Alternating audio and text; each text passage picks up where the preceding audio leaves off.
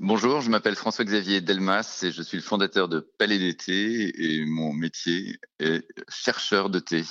Qu'est-ce que c'est qu'un chercheur de thé, François-Xavier Delmas?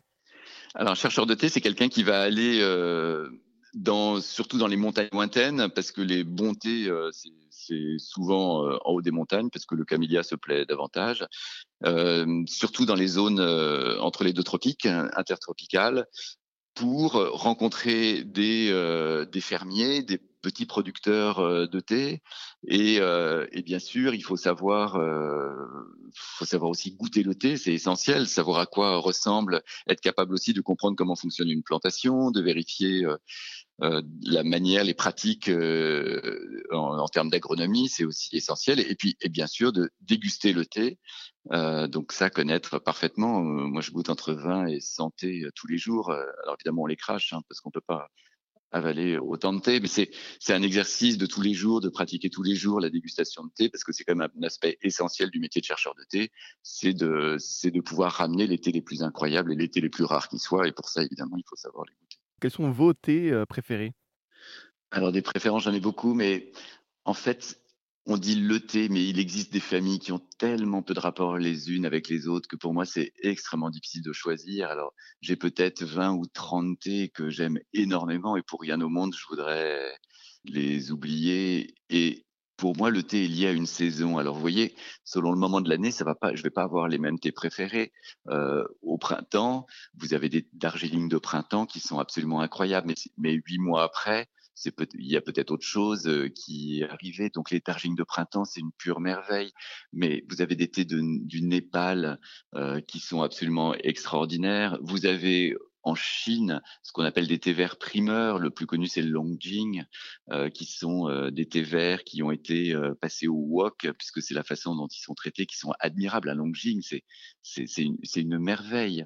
Euh, au, au Japon, on fait ce qu'on appelle des thés d'ombre, des Gyokuro, des sortes de perles de rosée. Enfin, c'est une expérience absolument incroyable. Et vous voyez, on est aussi bien sur un thé vert au Japon alors qu'on était sur un thé vert en Chine.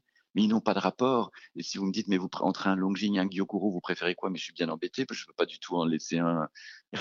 Moi, je veux les deux. Mais simplement, c'est les moments de l'année. Et puis, à Taïwan, vous avez des Oriental Beauty. En Chine, vous avez aussi des thés noirs. Maintenant, dans le Triangle d'Or, au nord du Vietnam, vous avez ce qu'on appelle des Mao Cha. Vous avez des Puer, des thés sombres. Tellement de merveilles avec le thé, c'est difficile de choisir. Est-ce qu'il y a des thés ou des infusions à l'approche de l'hiver ? Alors peut-être en termes en termes déjà de, d'arômes, c'est quand même assez agréable hein, quand l'hiver arrive de se réchauffer avec des, alors peut-être plutôt des thés noirs. Alors si c'est plus Voilà, plutôt des thés noirs. Euh, je pense à des thés comme euh, des bourgeons du Yunnan, par exemple, bourgeons du Yunnan Premium. Ça, c'est des thés absolument extraordinaires. Et ça a des notes boisées, cacaotées, de fruits confits. Vous savez, on a envie du feu de cheminée qui va avec, euh, comme les thés qui ont des notes boisées aussi. Tout à l'heure, je vous dis parler des Oriental Beauty, mais tous les oolongs, les oolongs de Chine, les oolongs de Taïwan ou même de Thaïlande ont des parfums très boisés. Et puis, si on a envie d'un thé parfumé, on peut aller vers des chai. Ce sont des thés qui ont des épices euh, ou des thés de Noël et ce sont des thés qui, qui vous réchauffent aussi. Euh, et puis de temps à autre, on peut quand même se faire un thé vert histoire de, de se booster un peu d'une autre manière. Mais voilà, ça serait plutôt... Euh... Et puis on peut aussi se faire un, un thé chaud à la, à la cannelle comme on prend un vin chaud euh, euh, parfois à la montagne. On peut aussi, on peut aussi laisser libre cours à son imagination. Et, et puis trouver le bon récipient et avoir ses deux mains autour d'un, de sa tasse et se réchauffer le corps et l'âme. Au final, le bon thé, c'est le thé qui vous plaît. J'étais avec François-Xavier Delmas qui m'a parlé de son métier de chercheur de thé.